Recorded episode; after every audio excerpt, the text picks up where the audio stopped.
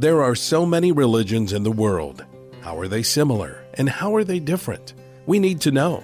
The culturally correct view is to blend them all together as equally relevant and legitimate. But is that true? Prior to becoming a follower of Jesus, your host, Mike Shreve, was an avid seeker of truth, exploring many paths to spirituality. One of his passions now is to help bridge the gap so that others can discover the true light, which gives light to everyone entering the world. Now, here's Mike Shreve revealing the true light. I'm going to begin by simply asking the question that functions as the title of this episode What is the third eye, and did Jesus believe in it? I also need to ask did he teach it to his disciples?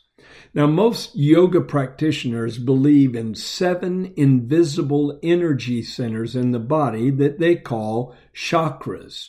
Interestingly, a little note here at the beginning the guru I studied under in 1969 and 1970 taught that the chakras were just imaginary and nothing else. Apparently, he considered them just an aid to meditation, but actually non existent. Of course, many proponents of this concept consider them to be real. These chakras begin at the base of the spine and are positioned at various points up the spine to the top of the head. Those who believe in chakras usually assert that the sixth energy center is in the middle of the forehead and is called the third eye. In belief systems embracing this idea, the third eye is supposedly one of the main exits out of the body into the astral realm. And the astral realm is considered to be a spiritual dimension just above this plane. Hindu women and girls are often adorned with something called a bindi on their foreheads in the general area thought to be the location of the third eye. Married women wear a red dot, and if widows have a bindi, it's a black dot. Young unmarried girls wear different colors.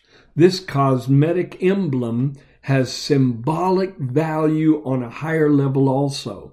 It represents a desire on their part to walk continuously in an enlightened state of mind. Now, in Hinduism, the third eye is called ajna or agya, and it represents part of the brain which can be more effective and more powerful through meditation, yoga, or other spiritual practices. In Hindu tradition, it signifies the subconscious mind and it provides a direct link to the higher self, which is said to be one with Brahman. And Brahman is the impersonal cosmic level of consciousness, the universal mind, the force that is considered to be ultimate reality. The two eyes in our physical body enable human beings to see into the physical world.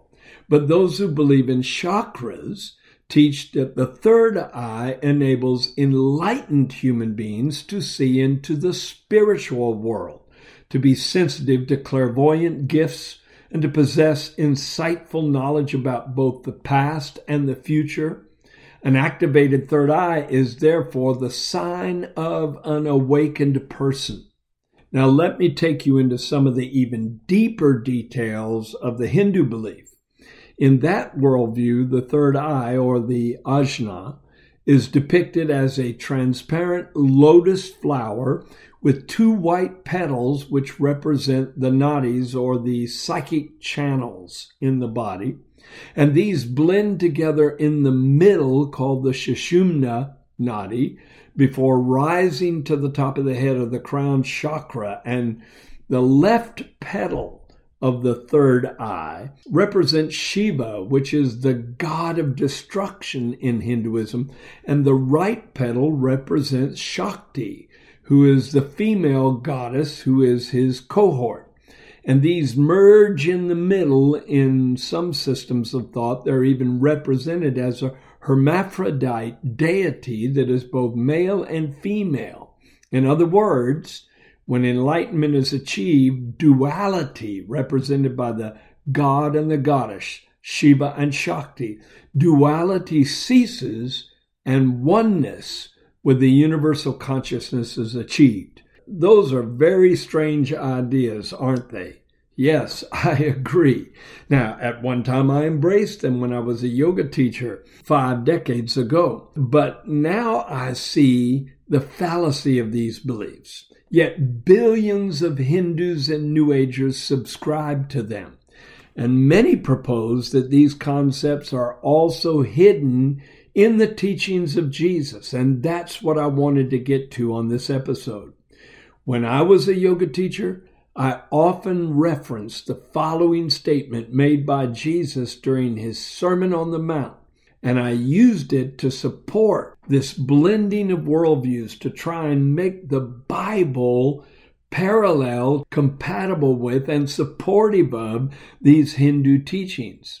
The King James Version of Matthew chapter 6, verses 22 and 23 records the Son of God saying these words. Now listen closely. Jesus said, The light of the body is the eye. If therefore thine eye be single, thy whole body shall be full of light. But if thine eye be evil, thy whole body shall be full of darkness. If therefore the light that is in thee be darkness, how great is that darkness? Wow, that sounds like a confirmation, doesn't it?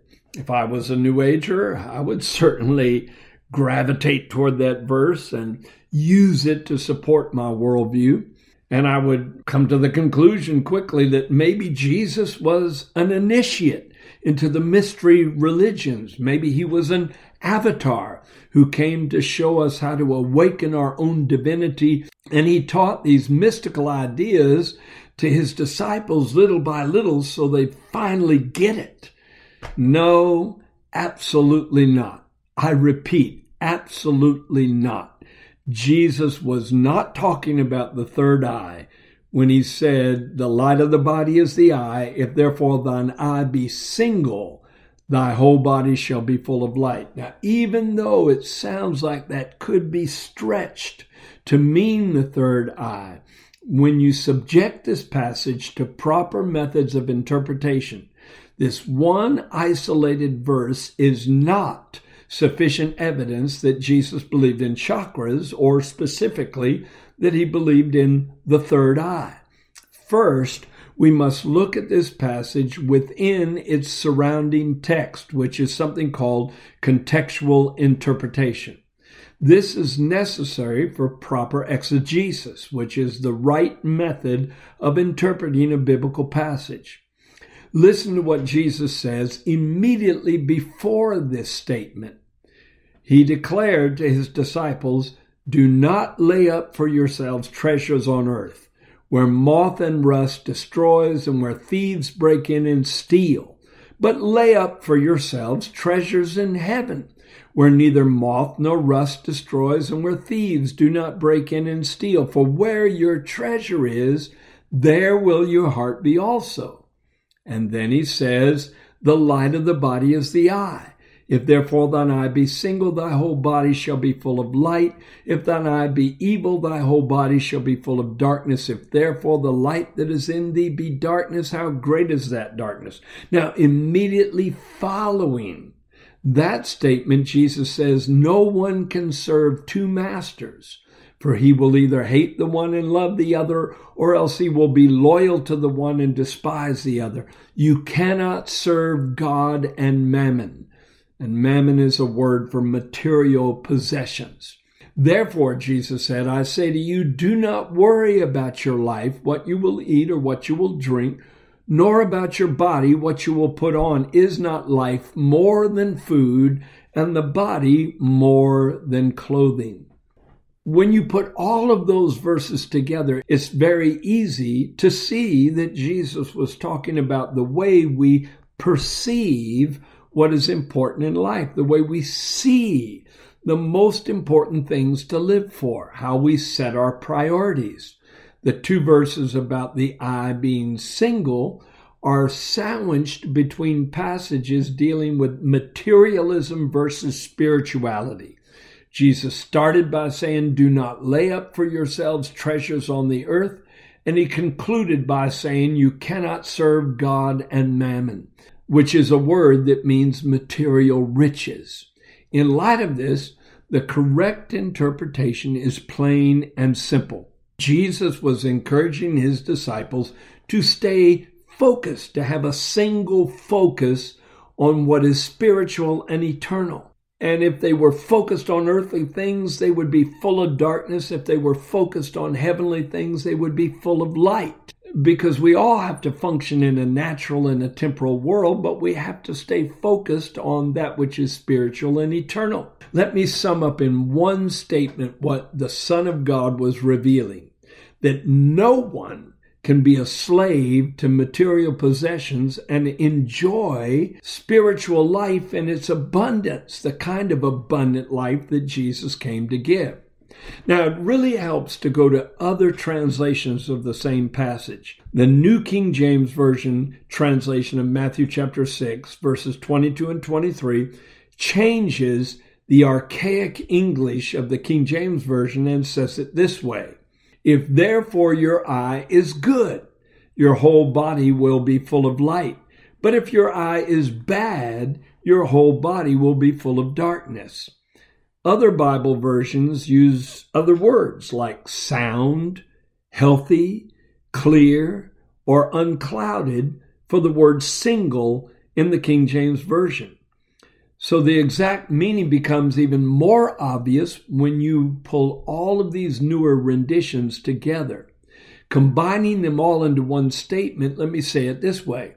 If you look at life with a good attitude, if your values are sound and healthy, and your perceptions are clear and unclouded, the light of truth radiates in you and through you and you become a person who is focused on heavenly things, not earthly things. And when that happens, your body becomes a lamp like vessel through which the light of the Word and the light of the Holy Spirit can shine, illuminating a very dark world around you. Let's continue developing this thought. How Jesus said, If therefore your eye is good, your whole body will be full of light. The word translated light there is luknos, and it can also be translated lamp. In other words, your body becomes like a lamp. This is a source of light that must be lit.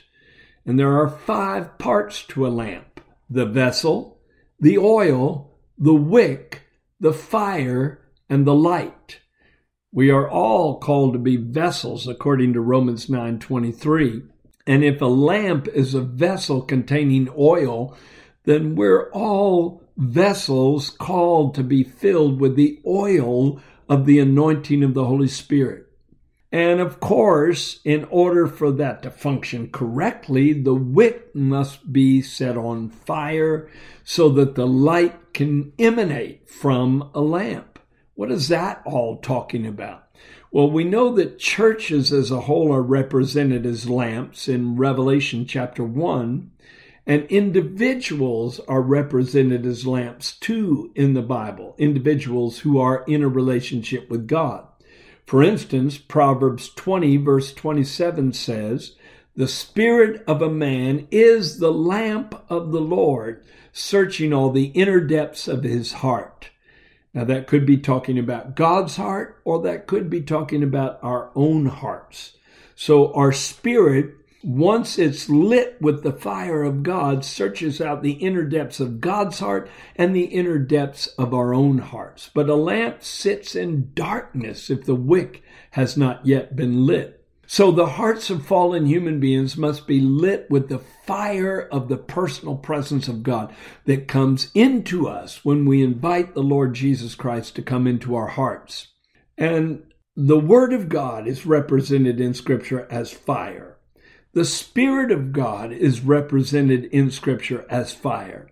And when the Word and the Spirit together, like fire, ignite our hearts, we become powerful in the hands of God to change the world around us. Just like a person would lift up a lamp on a dark path, Like David said, Thy word is a lamp unto my feet and a light unto my path. So God takes us in his hand and lifts us up like a lamp to guide others out of this dark world. Well, Jesus said in Luke 12 49 that he came to send fire on the earth. And he does that one heart at a time. In other words, he comes to set hearts on fire with intense love for God and burning passion to both discover his truth and to proclaim it to others. In other words, we're called to shine like lamps in this dark and dreadful world. In Mark chapter 4, verse 21, Jesus warned against putting a lamp under a basket, which represents commerce or business, and he warned against putting a lamp under a bed, which represents laziness or complacency. Both of those situations can result in something very destructive the basket or the bed being set on fire. In the Sermon on the Mount that contains our original passage about let thine eye be single, Jesus revealed to his disciples their importance by using the imagery I'm talking about. He said, You are the light of the world. A city that is set on a hill cannot be hidden. Nor do they light a lamp and put it under a basket, but on a lampstand, and it gives light to all who are in the house. Let your light so shine before men that they may see your good works and glorify your Father in heaven. Yes, in utter simplicity, this is what Jesus was talking about. And let me reemphasize he was communicating that we must focus on eternal things and shine the light of eternal truths in this world. It was never about some weird mystical initiation into higher mysteries of the universe or some occult phenomenon where an internal energy center is awakened and you begin to have psychic abilities. If Jesus was actually attempting to enlighten his disciples concerning these things, he surely would not have been so vague, and he would have developed this concept to a much greater degree than just one individual verse out of the entire New Testament. No, Jesus was not talking about the third eye. He did not believe in the third eye, and you and I should not believe in the third eye. This is what Jesus was referring to when he said, If the light that is in you be darkness, how great is that darkness? See, there was a certain point where I thought I was quote unquote enlightened about these things. When, as a yoga teacher in 1970, I embraced the idea of chakras. I embraced the idea of the third eye. Yet, as Jesus said, the light that was in me was actually darkness the darkness of religious deception because I believed in things that actually do not exist. So let your eye be single. Be focused on the name of Jesus as the means of your salvation, the blood of Jesus that he shed on the cross as the means of your sin being washed away, and the experience of being born again as the way you come into union with God. It doesn't come by focusing on the center of your forehead. It comes by focusing on the gospel of salvation, believing what Jesus said, and making him Lord of your life. Thank you for joining Mike Shreve today on Revealing the True Light, and thank you for opening your mind and your heart to the truth. Be sure to subscribe on iTunes, cpnshows.com, or wherever you listen to podcasts so you don't miss new episodes. You can explore the beliefs of many world religions more deeply by ordering Mike Shreve's book titled In Search of the True Light. We also invite you to visit our website, thetruelight.net, and sign up to be part of our global internet family.